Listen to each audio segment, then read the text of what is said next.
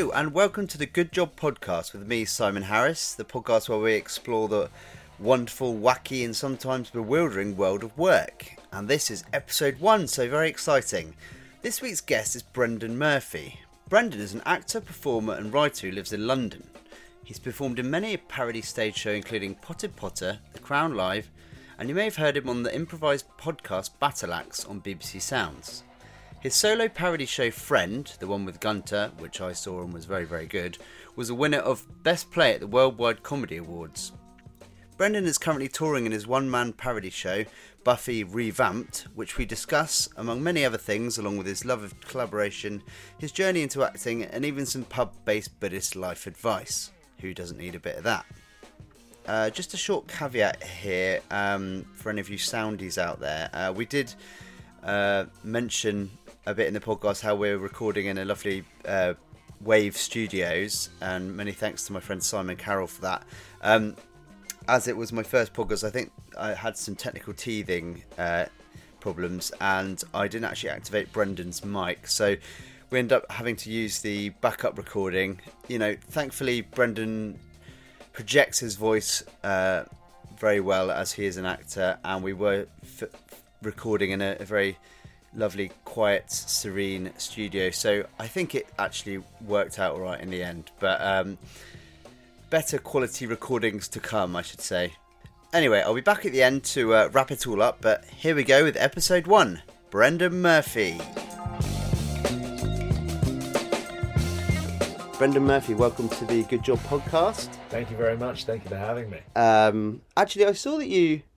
Did I see that you did a podcast with Stewart Lee or something the other day? I did, yeah. Um, I have a podcast called Non Censored with um, a couple of comedians, uh, Rosie Holt and Ishan Akbar, and we sort of do a, a topical, satirical take on the week. Uh, and we used to have a different guest, different celebrity guest each each week. We've subsequently cut that feature, but you could go back and listen to our uh, interviews with lots of very funny. And Is that because it's like difficult to get, or like every week get a like celebrity or whatever, you know, comedian or whatever? It's it's strange. We, we didn't really have like a shortage because basically Rosie is uh, brilliant and internet famous. Yeah, I saw her do a. What was it? She did like a spoof report on something. What was it? It was Yeah. the big one that blew up. Soph showed it to me, and I was like, "Oh, that's Brendan's mate." Yeah, yeah. So um, uh, Rosie does sort of uh, these great comedy videos that are uh, sort of social commentary, kind of political stuff. She has one character that is an MP who's a very sort of um, bad Tory MP. That's right. very yeah, yeah. feckless, and they tend to go viral with people sharing it because they think it's funny, or people sharing it because they think it's real. Real. Yeah, yeah, yeah. Um, She was saying some ridiculous stuff like you should like I can't remember what it was, but it was like you know you should you should ban. What was it like? it, it's it's always the, the worst possible take. Yeah, Um, but it's it's in a vein of uh, like sort of Katie Hopkins Yeah. uh, sort Yeah, of yeah. level of like ma- like madness, which is crazy because Katie Hopkins is real and and actually says those things. this is the thing. It's satire being so close to reality that it's kind of indiscernible which one's which, which is why people find it very funny, but also why people find it confusing. Yeah, yeah, yeah. I But, think it might um, have got me uh, at least halfway through that that the, one of the videos that she did. I think it got me until I was like, "Hang on a minute." Wait a minute. but yeah, no, it's very, very cool. Okay, I, I shall. Uh, I, I have checked it out, but I shall revisit uh, your podcast now. There's no bloody celebrities on it because they're so annoying. Well, we we might have, we still have lots of guests. We get Oh, lots okay. of different um, comedians to come on it, but yeah, I mean one of one of the fun things about having the sort of the guest slot was that we got to we had like Stewart Lee, uh, Sanjeev Bhaskar. Um, who else? We had some great people. James O'Brien. Um, Oh, yeah, wow, Mel cool. Frizzell, um, Natasha Devon. Lots of different broadcasters, journalists, um, and comedians. Cool, yeah, yeah. Chat. That's wicked. Um, okay, well that's uh, that's sort of interesting sort of step up point, isn't it? But we're interested in your your work, My work. what you do. I know that's part of your work, I, I suppose, but uh, What brings in the big bucks? yeah, you know how you pay the rent and um, you know how you what what happens for you on a sort of day to day basis. So, if you could just describe to us what it is in in your own words, just describe to us what it is that you do. I am an actor and a writer, and I work, I think, primarily in comedy. That wasn't necessarily a choice. it's something that was gravitated towards and um, that I love doing. Um, but yeah, it's it, ostensibly actor and a writer, and I, I, I work in um, largely on stage, but also a bit of voiceover and TV and film when someone is willing to employ me. It gives you a ring, yeah. Yeah. Uh, which I guess is the kind of the, the, the sort of pastime of, of, of a lot of actors, isn't it? Waiting for that, that phone to ring. Uh, yeah. Oh or, yeah. or email or whatever from the agent or whatever. Just any kind of contact would be, be lovely. Just anyone, just any schmuck saying, "Will you do my podcast?" Um, so yeah, I mean you. So so I, I was just saying our our friends, uh, our mutual friends, uh, Chris and Emily went to see your show on Saturday, Saturday, night. Yeah, which uh, which you're touring at the moment. Don't you t- tell us a bit about that? Yeah, I'm doing a uh, one man parody show called Buffy Revamped, uh, in which I retell the whole seven seasons of Buffy the Vampire Slayer um, in an hour and ten minutes, as told through the eyes of uh, that Cockney vampire Spike. Um, and it's a sort of fast paced, loving parody. Um, it's been going down really well. Uh, did it up in Edinburgh um, last year, and uh, we had some lovely response from from the audiences there, and, and you know had some critical acclaim as well, which meant that we could take it on a UK tour, and then we're going to take it out to um, Adelaide Fringe over March, um, and then hopefully some international touring after that. So Wicked. yeah, That's really cool, man. I think, you know, I think from the out, it might be difficult from the inside, but from the outside, you know, anyone would say, you know, that's that's pretty awesome, and I think people would, you know, if you're looking at Brendan Murphy and what he's done to get to that point, that's I'd say that's pretty successful, you know. Yeah. And, and I think if you're an actor or if you're just somebody who doesn't isn't quite sure what you want to do with your life, whether you want to tread the boards or maybe you want to get into the creative industry somehow, um, and you're interested in that, you know, you'd think, well, that's if you if I could get to there, then that would be that would be all right. definitely it, it's um it's i mean everything's relative so there's um and i, th- I think we have a, a habit well i certainly have a habit and i think it's probably common within the creative world within the creative sector to um not be able to uh settle to find it hard to be um content. And that is partly something that gives you power and means like you you get up every morning and think right what am i going to do next to sort of further my career to better myself to sort of mean that i'm progressing? But it can also mean that you um you don't always uh, recognize what you have achieved so it's useful to look back and think oh wow i wasn't doing this five years ago and then look at the steps that sort of led you there. Yeah, totally. I mean, it must that especially in industry like yours where you're you haven't been in a job for 10 years and you've moved up the ladder and you're like you know oh and i was earning this when i started and i'm earning this now and Yeah. and i was called this then and now i'm called da, da, da, executive da, da, da. you know it's like you have to i guess sort of map it somehow don't you and and to that point i guess uh the first kind of the first of our questions um good job podcast like how did you get into it you know what when did you decide you, this is what you wanted to do if you Yeah. ever did what were the kind of like initial steps and how did you get to this point Um, I think it did like the the joy of performing is something that started very young. I think it probably does for a lot of kids. When I was like about I don't know, I'd probably like six or seven or something like that. I know I I liked um, putting on little shows for my aunties and uncles, mum and dad, brothers and stuff. Um, we had a Paul Daniels magic set.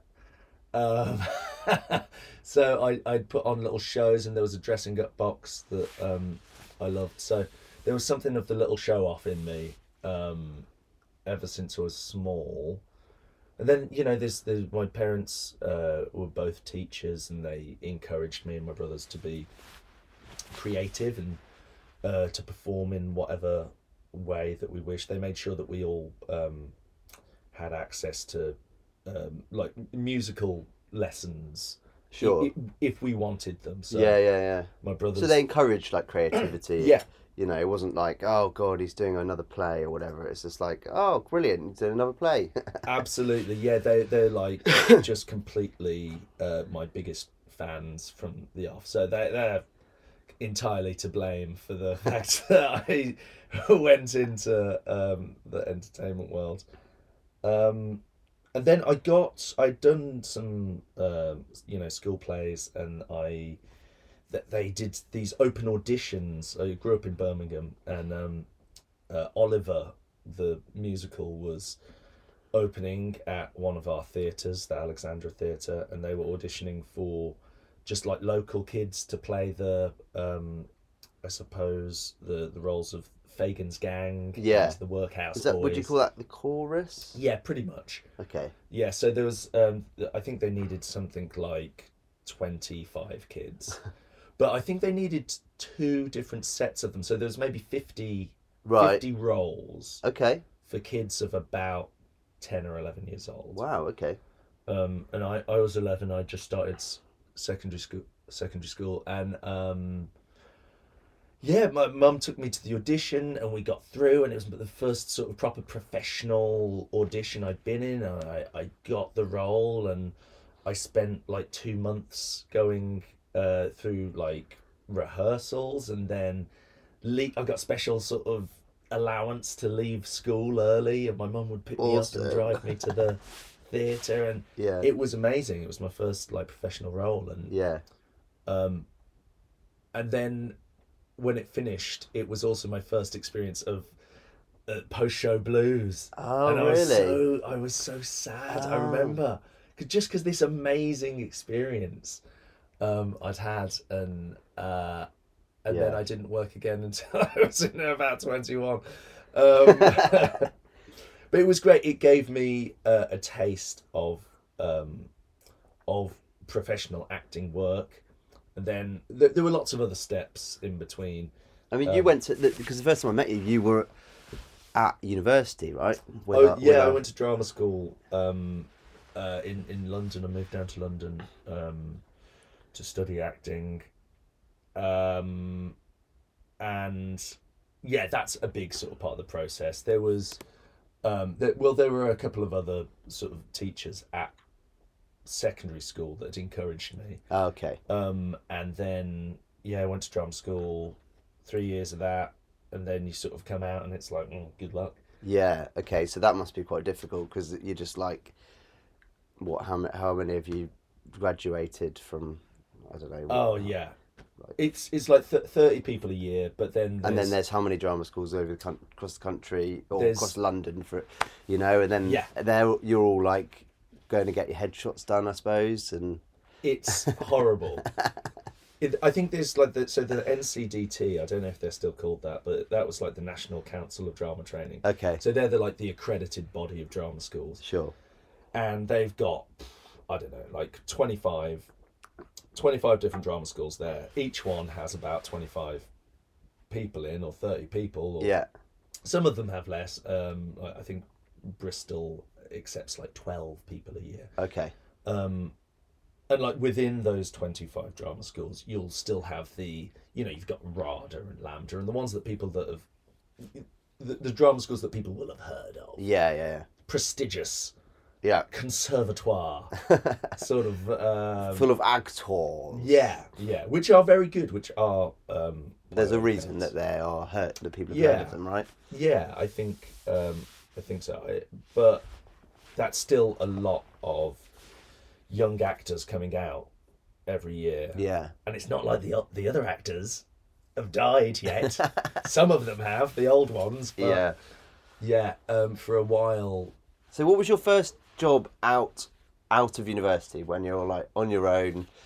You're sort of, uh, you know, paying the rent, and you're like, right, Yeah. I'm an actor. You know, Um, you? I mean, I don't say. like my first acting job. yeah, I was going to say first- no, no, your first acting job because Okay. presumably you were like working a bar as well or something. Yeah, Okay, yeah, yeah. yeah, yeah. um, Thank God for bars. well, I was I was actually working uh, in another ab- alcohol associated um, vendor.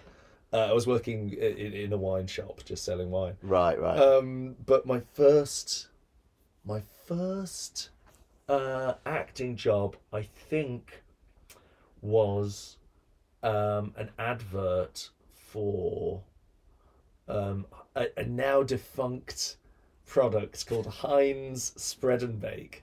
oh, nice. so it was this this um, uh, like a kind of sauce that you. The idea was that you spread it on your chicken, and then you put your chicken in the oven, and then it's chicken tastes great. it tastes great. Right. So within a couple of months of the advert coming out, I found it in the reduced aisle.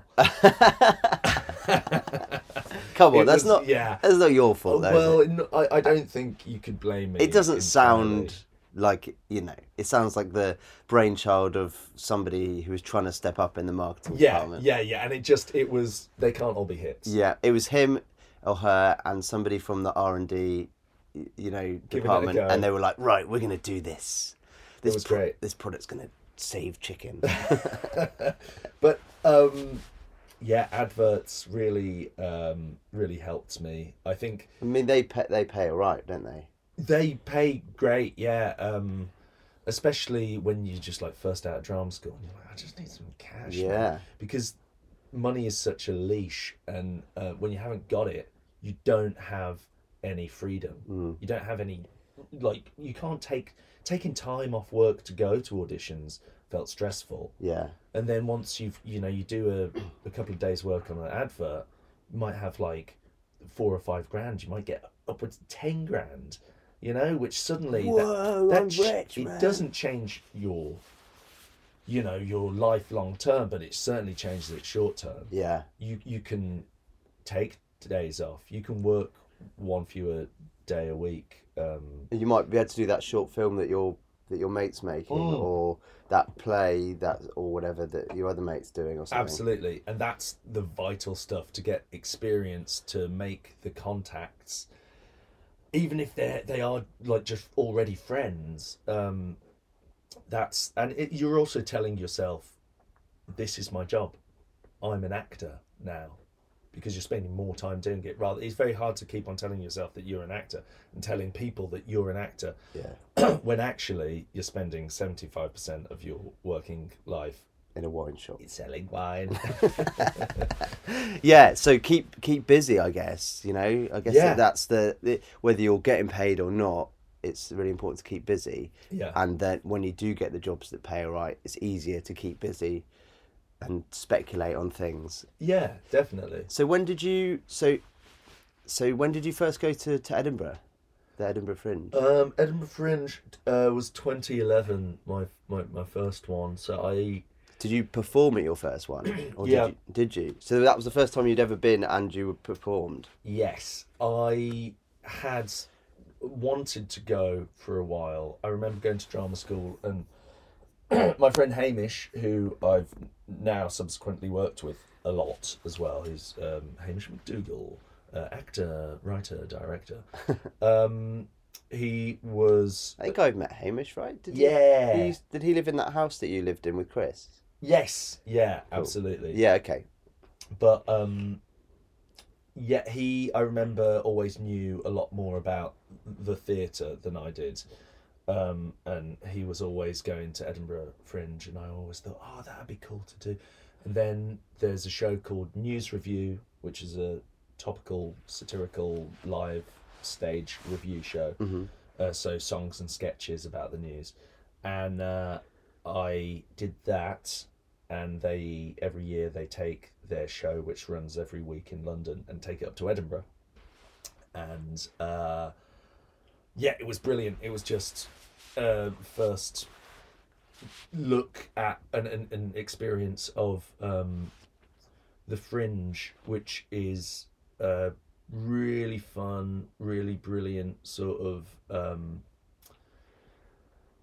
a gateway to performing.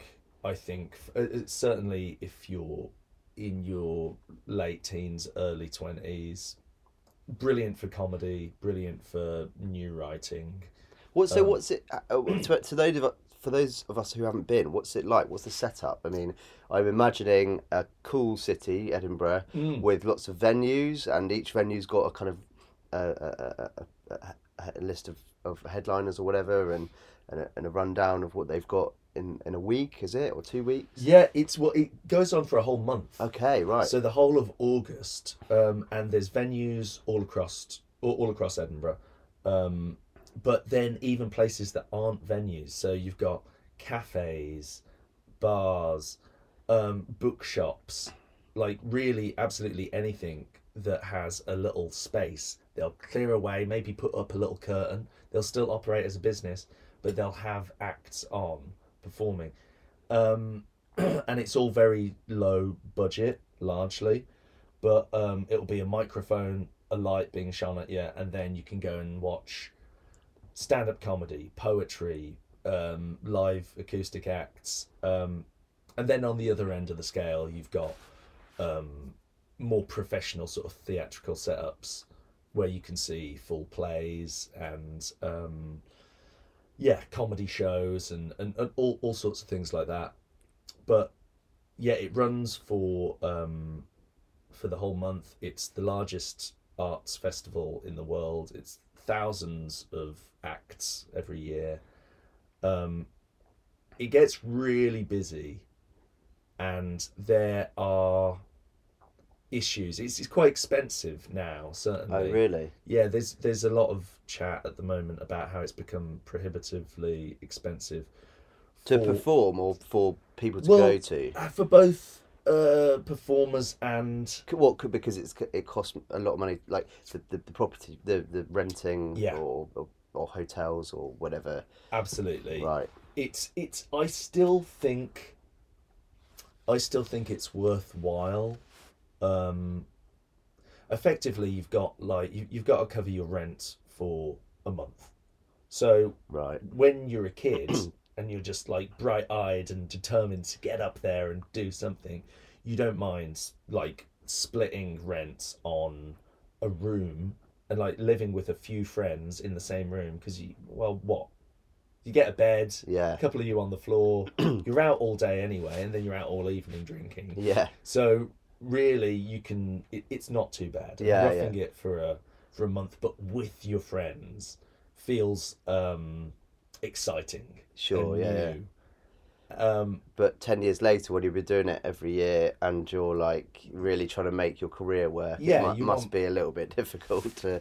basic protections Yeah. but like also it's crazy because the edinburgh rent costs usually like double what you're paying for in london certainly if you're Really? a lot of people are coming up from london um and it's not like unless you're subletting your room in london you, you're paying like sort of three times your normal Wow. monthly rent and you're not necessarily making three times your Yeah. monthly earnings um And So for the- for an industry which is uh, which has is traditionally full of people, as you just said, who are also working in wine shops Yeah. to supplement their rent, yeah yeah uh, it's not ideal, really, is it? I suppose. No, I, I feel like um, for anyone that hasn't gone before, I'd say definitely go if you can. There's lots of ways that you can get around it. If you're going up as a visitor, you can even camp. If you're just going I up, was for just going to say, camping in August must be all right. Yeah, yeah. Well, it's hit and miss. It's you know, Yeah, but it's- the UK. But, Yeah, yeah, yeah. But I suppose you know, if if you if you if you're determined to get there and yeah, do your little show that you've been making, or go and see and get some inspiration, you know. definitely. If, if you've got friends up there, then ask if you can crash on a sofa. If you can crash on the floor. Um, there's hostels. There's lots of different ways you can get up there and make it work. And once you're up there, um, shows largely um, some of them co- will cost. You know, I mean, you can go to the proper like the the Traverse, which is a year round theatre, and you know you'd be paying normal theatre prices, maybe about 20, 25 pounds. Sure. Um, but largely, um, it's about 10, 15 pounds to see a show. There's also the free fringe, in which you go along, you don't have to pay anything, you just pay on the way out. Okay, right. Um, That's cool. and it's in, you're encouraged to give five, ten pounds. But yeah, yeah, yeah. if even if you don't pay, or if you put in a couple of pounds, that's still Yeah. okay. Yeah, yeah, yeah. Cool, cool. So you you went up there and you've been up back every year since. Pretty pretty much every with, year, yeah. With different shows. I mean, I, I remember my mum because my mum's been with with my auntie. They went and saw. uh Because they were going, and I was like, right, you must go see Brendan Ah, in uh, what was it? Was it a bagman or No, I s- or No, it was uh, you were, you were like a couple of crooners. ah the crooners. It was called the yeah. Crooners, was The it? Crooners, okay, yeah. I didn't see it, but uh, my, my mum and my auntie were very impressed, and they thought it was awesome. Oh yeah. But every year, you've you've what you've written, you've written a show, and you've taken it there, or you've you've you've done it with it's a show that you've been doing anyway, and you take it up there, or yeah. how does it work? I mean, how does that work? You like writing a show? I mean, I've seen your, I saw Bagman, I saw um, Friend Yeah. they're your they're both one man shows Yeah. right and Yeah, you you friend is great because uh friend is like a like your you were talking about with uh buffy revamped it's a it's a sort of one man show that takes you through the whole of friends every pretty what is it what's the tagline every episode in an hour or something Um, yeah. Uh, one man, ten seasons, one hour, something like that. Yeah, exactly. so if you're a fan of Friends, you know it's it's great, isn't it? Because Yeah. it, it's a it's a real like it's pretty straight up parody, and it's like brilliant, you know, and it's it was really funny. Very Um, no, it's great. I really enjoyed it, and I, I can't wait to see uh, Buffy revamped. Um, but you know, how the hell do you do that? Like, what the hell? Like, do you Well- go- you go? You must have the idea. Go right. I'm going to do something to do with Friends, or Yeah. or and then you sit down and you write to you know how because it's like it's not a script it's not like a traditional script where it's like this person meets this person and there you know there's a kind of story you have to follow it's like right i'm going to parody this how the hell do you start doing that Well, there's, I mean, there's a few different sort of steps. I think at, at first I went up to Edinburgh performing in other people's shows. I mean, in NewsRevue, I did do, I did write sketches and songs that ended up in the show, and that's that's a great um, confidence builder because you think, oh wow, I I can do stuff, and then you get to see it on stage and perform it on stage and get a reaction, and that that builds confidence in yourself as a writer, um, especially because I came from more of like a performing background.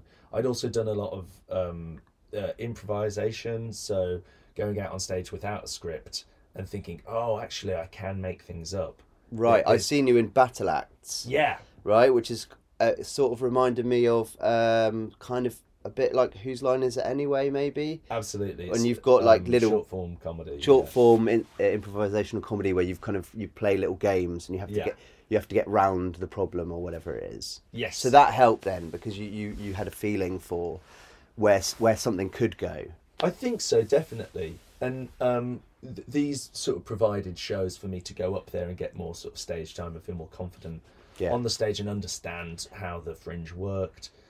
And then um, when it came to writing, I think I had some ideas for characters.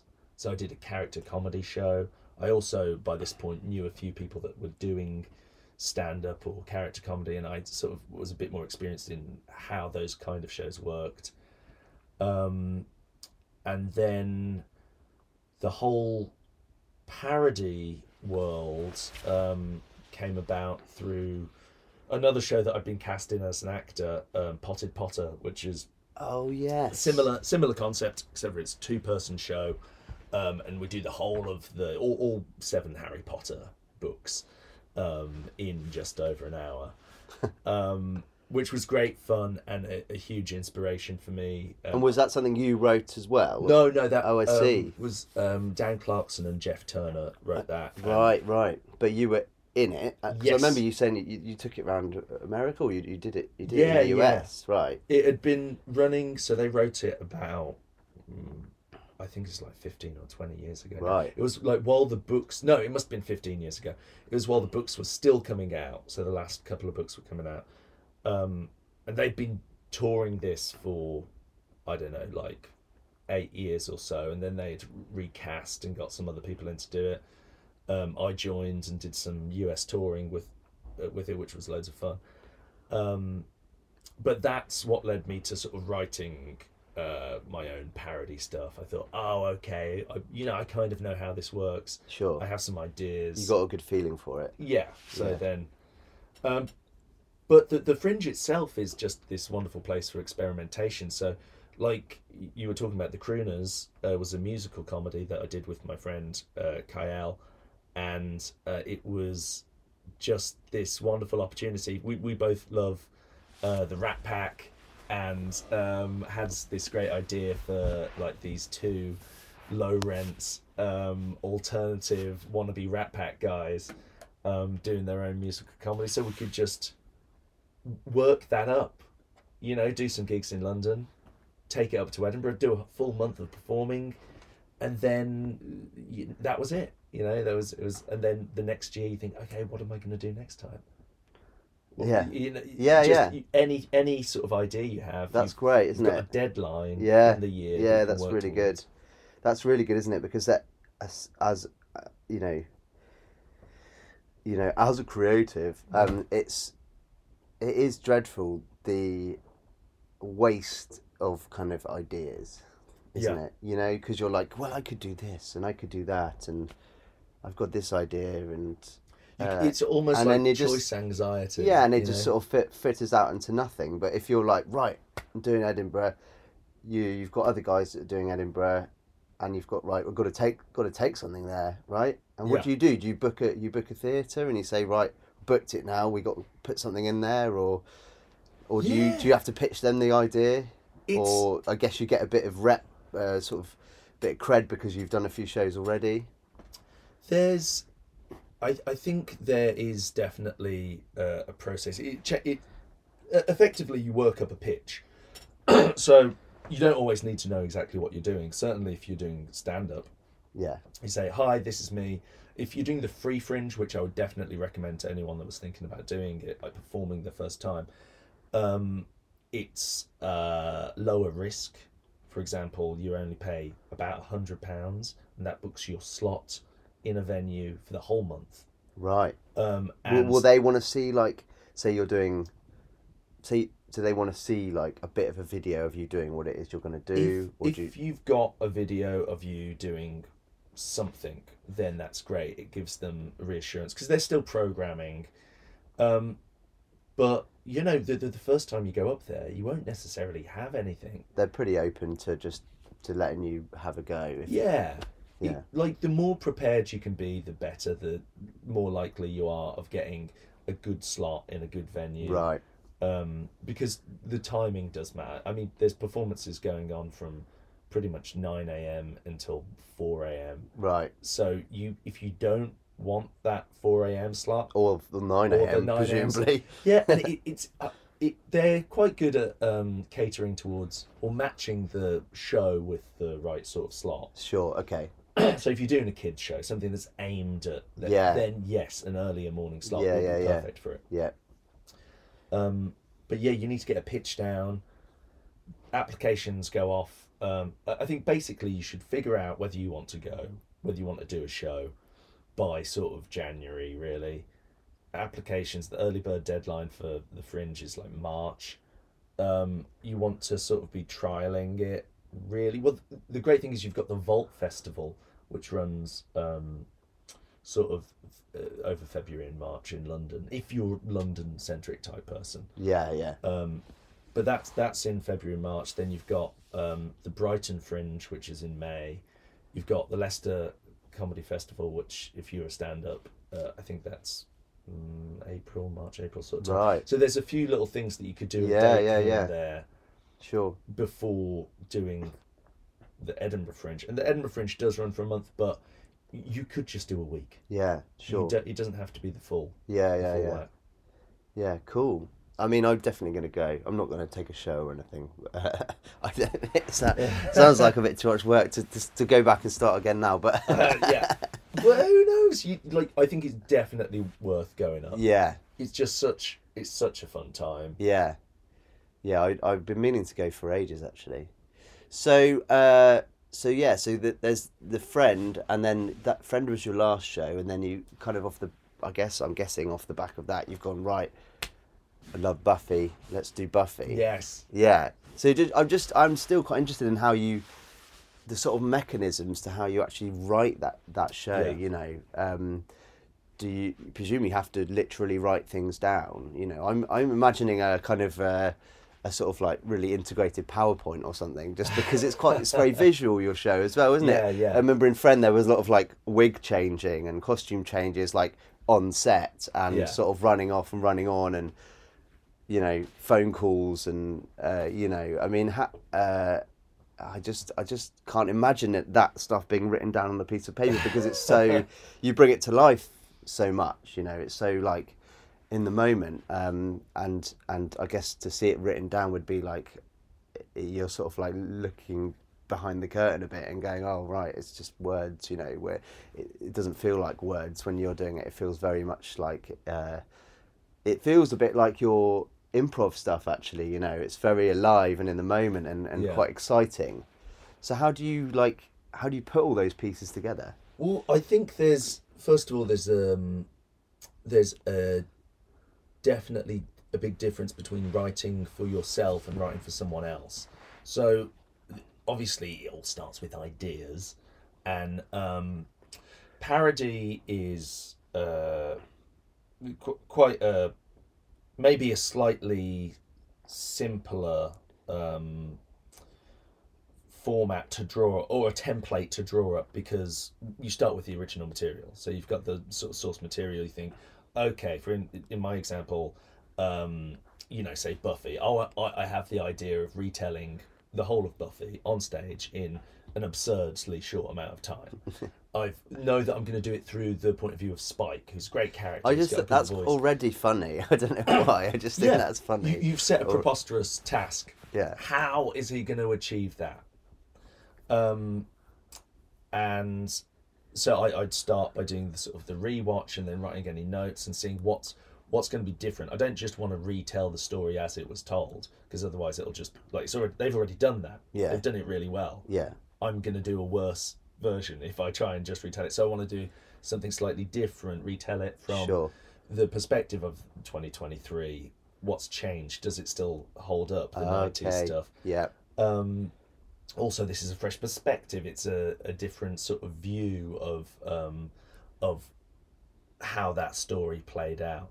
But really, you you can apply that to um, to sort of anything. If you've got a character, what's the story they want to tell? And it is, yeah, tapping down your ideas. It's hard to do them justice on paper, um, which is why when I do come to rehearsals, I'll have the script, but I'll also be it, in my brain. I'll have a version of it of how it works out, and I, it, you have to try and sort of But do you? I mean, you're ha- you're the writer, performer, and director. I mean, you direct it yourself. Do you have No. because you must need somebody there to I, to to sort of bounce it off. yeah. I, well, I work with a director, so Hamish directs. Okay. Um, so I've been very lucky to work with Hamish for the last sort of five years.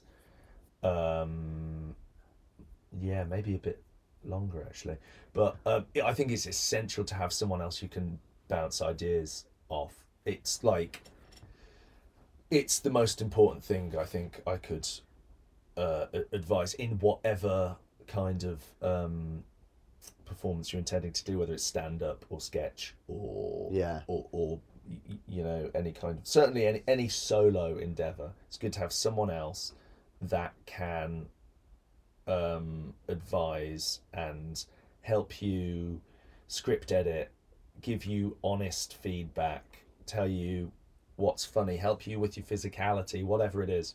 Right, And- because you're you're rehearsing on a stage or even in a room or whatever, Mm. something which is mimicking a stage. You can't see. Presumably, he can see from the audience's perspective, and it must be Yeah. really difficult for you to to see that, right? Because when you move over to that side and pick up that prop, it doesn't look the same as when as what he sees and what we see, right? Yeah. And that must be, you know, even if it, if if he's like right, walk sort of one meter less over there and pick it up slower. Yeah. You know, like it, it, it must be really important for for, pe- for to have somebody to, te- to, to to to feedback on the kind of like me- mechanics of what it looks like. Yeah, it, it can be anything as simple as, as the blocking, which is you know the Yeah. movement around the stage, or the script itself. You know, if you have an idea for a joke, and you you have a bit, and you work up this, and you're like you've got five minutes of material, and you think this is great. Um, more often than not, I, I find that you know having a director, having someone like Hamish to say, uh, "Oh, that's great," but we got the joke sort of two minutes in, and that's the best material, and then you, it's these sort of harsh truths that you go like, "Oh, I don't have five minutes of material; I have one minute." Right, and right. it's good. That's Yeah. fine. You've learned something. Yeah, yeah, and yeah. the show will be better because of it. Yeah, because you otherwise you would have just done it and then you'd find out Yeah. after your first show, I because suppose. you don't even necessarily need to be um, like to work within the creative arts. You instinctively know things as an audience. Yeah. You go there and you're enjoying yourself, and then you go, "Oh, yeah, I've stopped. I, I find this less funny than the Yeah. the bit before." And that's that's in comedy, but also in drama. Yeah. I think there's times when you're engaged and connected, and other times when you're just like, "Oh, it sort of lost me a bit." I was going to say actually that uh, uh, interests me because you hear stand-up comedians talk about this where they, you know, like Stewart Lee, for example. We we, we mentioned him earlier, and he I went to spin to see his show at um, the Leicester Square Theatre. Yeah, and yeah, he yeah. says that he does like he because he, does so many. He does like warm up shows, doesn't he? And they're not Yeah. billed as the, the show. And then he does the show, and then he takes it on tour because he says it, he's still working it out, working it out, working Mm. it out, and w- he can hit feel the room where the funny bits are, and he sort of like he's he's still working it. Is it the same for you? Like, is it or is it quite finished by the time you go onto the stage? Well, I, I think it, it well. First of all, there's like Stewart Lee's an old school stand up. Yeah, sure. Um, he does craft very particular conceptual shows. Um, there's a kind of tried and tested format for stand up comedians, which is that they'll do like you work on a tight five, which is like five minutes of material, and you just hone it. You go out there and you hear the response from the audience, and then you go, ah, that bit dips there. I'm going to cut that, or I'm going to, you know, that works really well. I'm going to extrapolate. I'm going to sort of make that bigger and longer, and that particularly works for stand-ups because they might have um, a variety of different sort of subjects that they're covering. Um, I personally prefer to work closer to like a theatrical model, which is write it, workshop it, um, maybe do a couple of preview shows, but it'll still be roughly like maybe I've got 45 minutes or an hour worth of material, try it out, then take it back into the rehearsal room, try it out again. But I'd only really do maybe a handful of previews before I'd sort of locked in the show. yeah, Now, once the show's kind of locked in, there's still room for development. There might be little ad lib bits. I do a, quite a bit of improvisation um, because I enjoy it, and I think the show sort of benefits from that style. sure, yeah, yeah, But um, yeah, it's it's far more.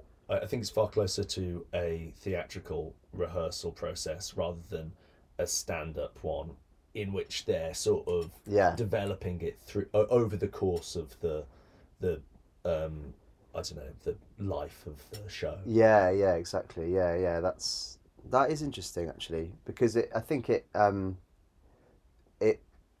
People will have different. You know, if people are thinking about wanting to be a performer and they're not sure, maybe they, because people think about stand up, don't they? You Mm. know, do they want to be in a play written by somebody else?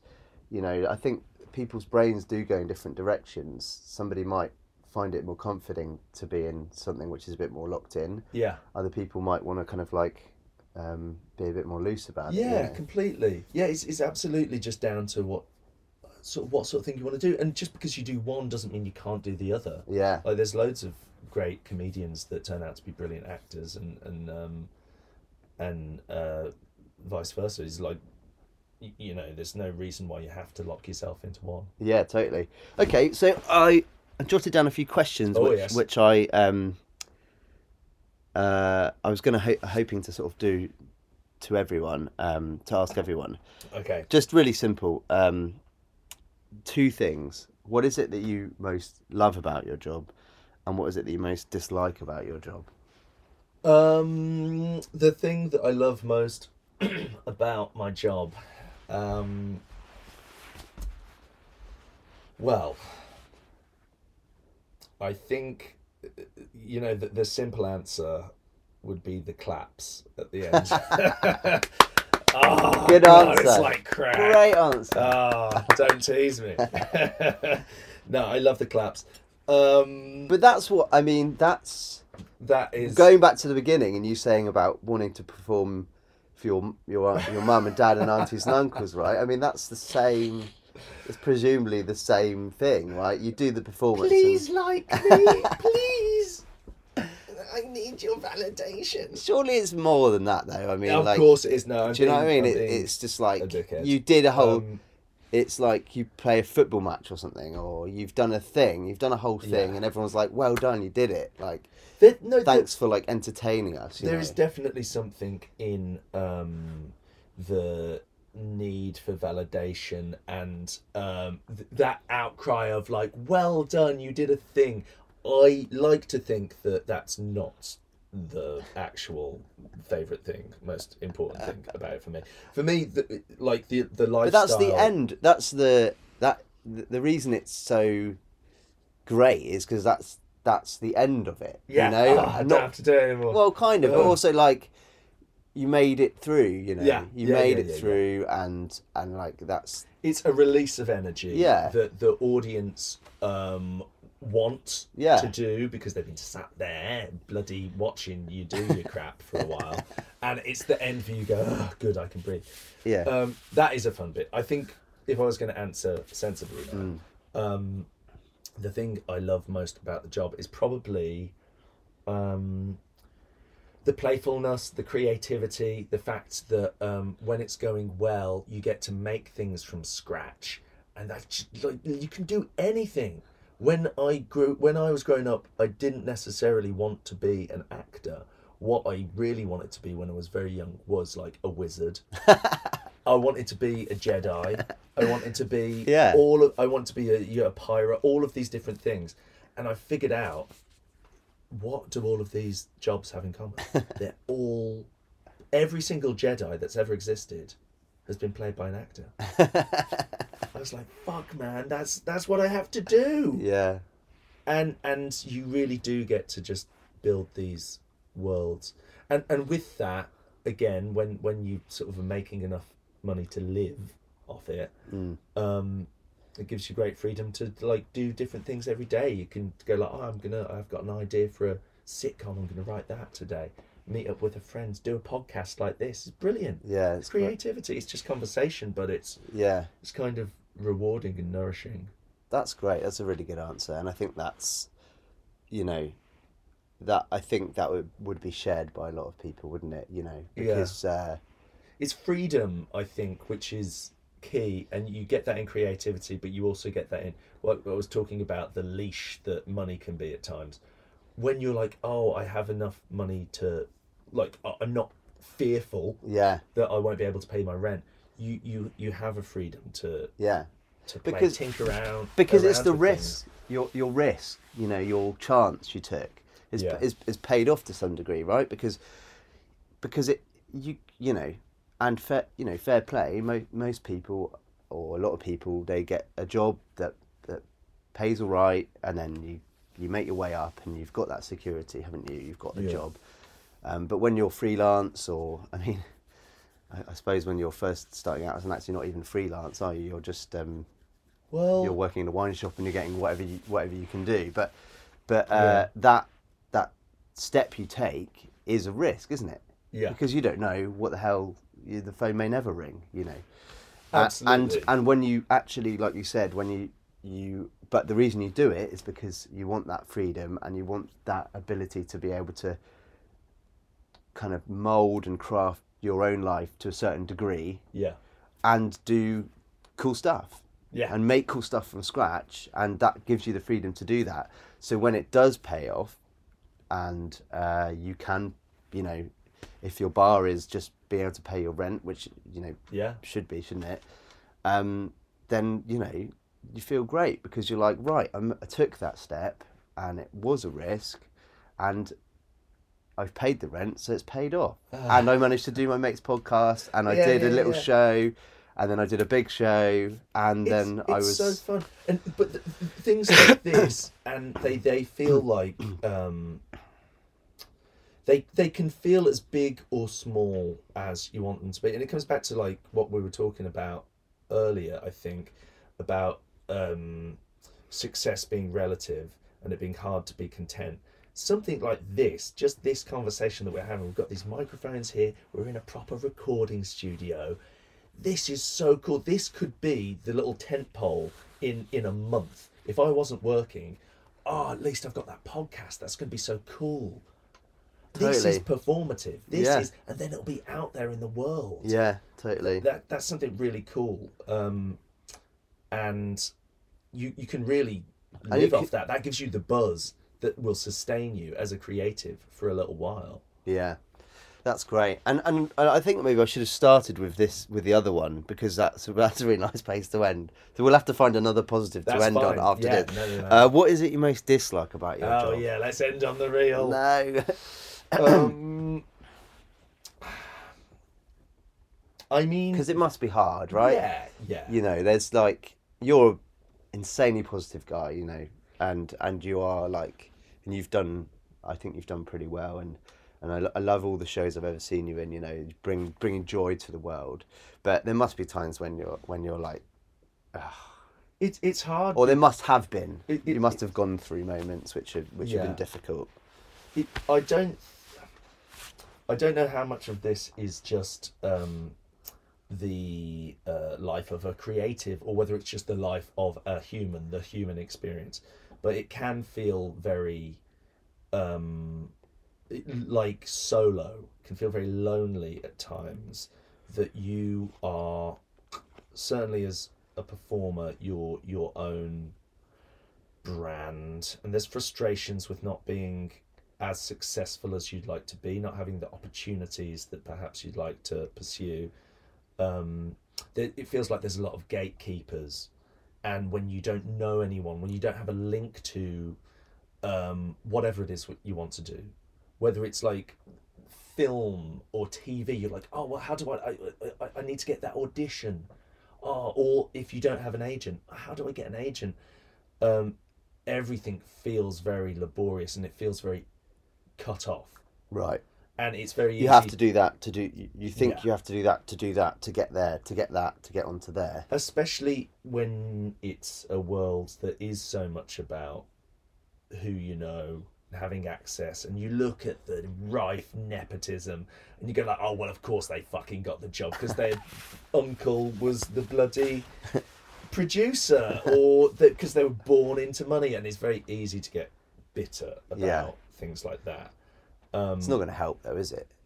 I mean, no, it doesn't help unless you use it as a uh, motivating force, and you go like, "Well, yeah, I don't know the people, Yeah. but I do know some people who are really cool, who I really rate, so I'm gonna start a podcast with them, or I'm gonna write a, a little comedy set, and I'm gonna get my. I don't know Steven Spielberg, by the way. I, I'm not. No, but but this is the thing. But you do have your friend that has maybe no experience in, Yeah. in filmmaking, but you, but they can hold. They filmed you at- on a night out. Right. So you go like, I've written this funny little skit, skit, um, sketch.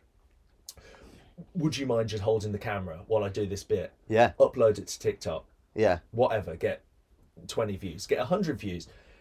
Just keep on doing it, putting stuff out there. So Yeah, there yeah, is always a positive to come from this. But I think the um, that's probably one of the frustrations is never and, and it does come back to this sort of contentment never necessarily being quite whole never being quite full Yeah. but that, that it. again it can be a positive it can be a negative But when is? I mean, like you said, it's is it the human experience more than just being a performer and actor? You know, like Mm. when When will I be complete? Yeah, yeah. when I have my yacht in the Caribbean. Well, yeah, and this is where it gets. You need to embrace a more sort of Buddhist sort of. yeah, You, well, I need to cease to want. If if I get all of the trappings of wealth and success, will I be happy? yeah, exactly. Or could I be? What is it? To um, you don't want to have the things you want. You want to want the things you have. Oh, that's lovely. I like that. You That's know? nice. Um, so you're in the middle of your your uh, revamp tour. Yes. Yeah. Yeah. That, so what, we were, you're about a third of the way through. Is that correct? Um. No, well, they just they keep on adding dates. Oh, right. adding bloody That's dates. brilliant. So we've done three weeks of Okay, touring. yeah. And um, I'm going to do. I've got a couple more weeks UK tour. Then we take it to uh, Adelaide Fringe for a few weeks over March. Oh, yeah. And then there's more touring up until uh, sort of middle of June. Cool. So that's your kind of summer. Up Uh, up until the summer, kind of uh, booked up. Yeah. Busy, yeah. Yeah. busy boy. Busy little bee. that's good though, isn't it? I mean, that's the other thing. You know, when you, as you were saying about, it's good to have like if this podcast was the only thing in the month, at least you've got that to look forward to or whatever. yeah. You know, and then you keep giving yourself things to look to do and to look forward to. Eventually, you've got half a year booked up. I think And that's, you- and- that's completely it. and that's great, isn't it? That's the thing. That's the kind of what is it? That's the, where do you where do you would you want to be? Like you on on your yacht in the Caribbean with bank bank full of millions of pounds and dollars, looking for like the next big movie, or actually do you want to be sitting with your mate in a studio doing a podcast with half a year of, of Well, work we, we ahead could of you? we could do the podcast on a yacht. yeah, that would be nice. would be also a, a possibility. That would be nice. Yeah, that would be nice. but because the We, we'd have to have another one booked in, otherwise we wouldn't be feel, feel fulfilled. yes, yeah, definitely. And then, like you know, we'd want to be on the moon, you know. And there's like, where's the end to it? um, there is um, oh, I forget the, oh, the I'm going to misquote someone, but there's there's a, theory that one of my friends keeps on uh, telling me that the um, the uh, trick, the the answer to to happiness is to be um, doing something you're enjoying with something to look forward to. So being at the pub with your friends, but to know that you've got a sandwich in the fridge at home when you get back. Yeah, So so you're like you're having a good time totally.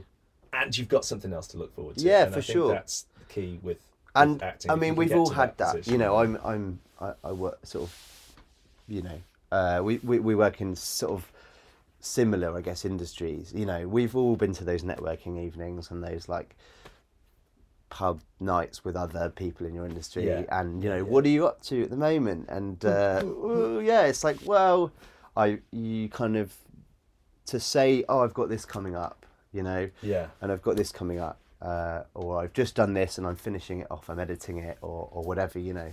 Um, that's like a really good place to be, isn't it? And you can make those things happen on your own, can't Yeah. you? You know, you just literally book them in. Yeah. You say, you know, whatever it is you want to do. Uh, oh, I'm I'm going to go and perform in my mate's, you know, show. I'm going to go help my, you know, just, I'm not getting paid for it, but you know, I'm I'm I'm giving it a go and I'm I'm keeping busy, and I think Yeah. that that's uh, like that's quite an important thing to to to keep you, you know, sane. I suppose. Definitely. I Um, com- completely agree. Yeah, having something that you are creatively fulfilled with. Yeah. The, the money side of things, i obviously, you need to make a certain amount of money to live. Um, but outside of that, the things that really nourish you are that's why, like, improv comedy or stand up, you can do it any night of the week if you really want um podcasts with friends uh, whatever it is writing every morning things like that um that they keep you creatively sustained i think and are very important to the to the creative's journey Excellent. Uh, okay, right. I think we should finish up because that's been oh yeah well we have one one Yes. last So this is the um, Do a bit of work for us. Yeah. Feature that we end uh, all our podcasts with. Yeah. And Brendan Murphy, you are an actor. I am an actor. And um, what are you going to do for us? Well, I thought I would uh, give you a. Uh, I thought I'd just read something to you. I do a bit of voice acting. We're in a recording studio. We were talking earlier before we started recording. Lovely Wave Studios. The quick drop for Oh, yeah. uh, my mate Simon Carroll, who uh, very kindly uh, got us into this uh, beautifully quiet and very, very calm and serene uh, recording studio. I absolutely lo- uh, I love um, voice acting. Yeah, you do. You do a bit of voiceover, right? Do a bit of voiceover um, whenever I can. I've got a fantastic voice agent, although they haven't called recently. I should probably send them an email. Um, but I just love coming in and see it. So I thought I'd just read something, and I've been reading um, "How to Win Friends and Influence People" by Dale Carnegie. ah, Um, because I'm a- attempting to maybe the film and- was with uh, Simon Pegg. Is that right? Well, they did How to Lose Friends Ah. and Alienate People. Oh, I which see. was a Toby Young um, sort of yeah type thing. Um, but this is an ye olde worldy. So Dale Carnegie, who's Mm-hmm. like this steel magnate, um, he wrote this self help book. And anyway, I, I, I sort of thought I'd just give you a little bit. Of, Lovely. Yeah, you're it's gonna. not necessarily going to be funny or impressive, but No. it'll be interesting to me. Just read read a little little page or something. Yeah, you go for it. Um, on May 7th, 1931, the most sensational manhunt New York City had ever known had come to its climax. After weeks of search, Two Gun Crowley, the killer, the gunman who didn't smoke or drink, was at bay, trapped in his sweetheart's apartment on West End Avenue. 150 policemen and detectives laid siege to his top floor hideaway. They chopped holes in the roof. They tried to smoke out Crowley, the cop killer, with tear gas. And they mounted their machine guns on surrounding buildings. And for more than an hour, one of New York's fine residential areas reverberated with the crack of pistol fire and the rat a tats of machine guns. Crowley, crouching behind an overstuffed chair, fired incessantly at police. Ten thousand excited people watched the battle. Nothing like it had been seen before on the sidewalks of New York.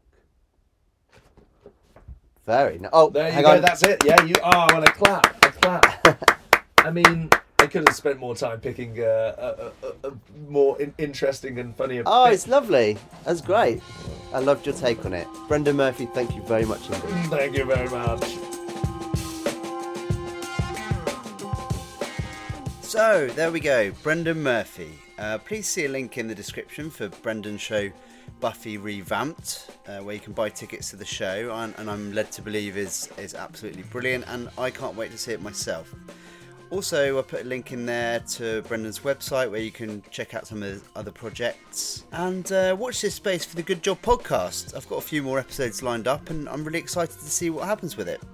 If you made it all the way to the end of the episode to here at this point, you and I, we made it. Thank you. Episode one done. And so, uh, in the style of Brendan Murphy, I think it's only fitting to play out this episode with a little bit of applause. Ah, Ah, thank you.